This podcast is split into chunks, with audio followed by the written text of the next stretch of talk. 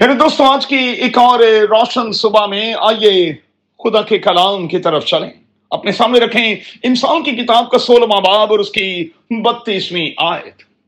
آج صبح کے لیے ہمارا مضمون ہوگا Bible warns against emotions. Bible مقدس ہمیں جذبات کے حوالے سے الرٹ کرتی ہے۔ نو ڈاؤٹ کہ وقت کے ساتھ پمائش کے پیمانوں میں فرق آیا ہے۔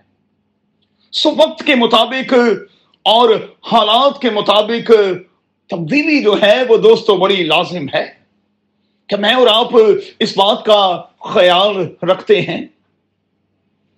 آئیے آج کے اس مارننگ ڈیووشن میں اینگر کے حوالے سے بات کریں۔ کلام خدا کا کال کیا ہے؟ ضرور دیکھیے گا، انسان کی کتاب، اس کا سولہواں باب اور اس کی بتیسویں آیت لکھا ہے، جو کہر میں دھیما ہے، پہلوان سے بہتر ہے۔ یاد رکھیے گا کہ اینگر تباہ کر کے رکھ دیتا ہے۔ اس موجودہ وقت میں لوگ پہلے غصے میں کچھ کہہ دیتے ہیں اور پھر بعد میں پچھتاتے رہتے ہیں۔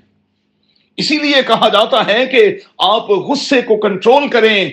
اس سے پہلے کہ وہ آپ کو کنٹرول کرنا شروع کر دے۔ اسی لیے کہا جاتا ہے کہ پہلے تولیں اور پھر بولیں۔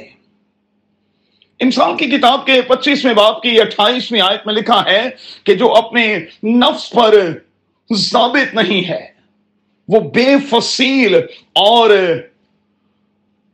مسمار شہر کی مانند ہے۔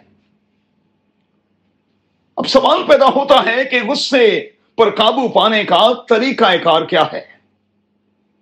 پہلی بات، دعا کریں۔ خدا سے مدد مانگیں۔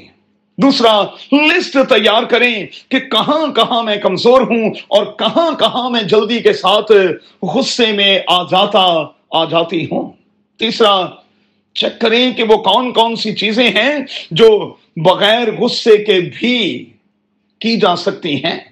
چوتھی، وہاں سے چل نکلیں جہاں بحث کا امکان ہو۔ پانچواں، اگر کہیں متفق نہ بھی ہوں تو بھی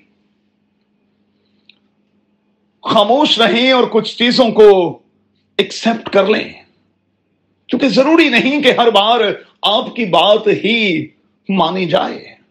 موقع دیں تاکہ لوگوں کو خود ان کی غلطی کا احساس ہو جائے۔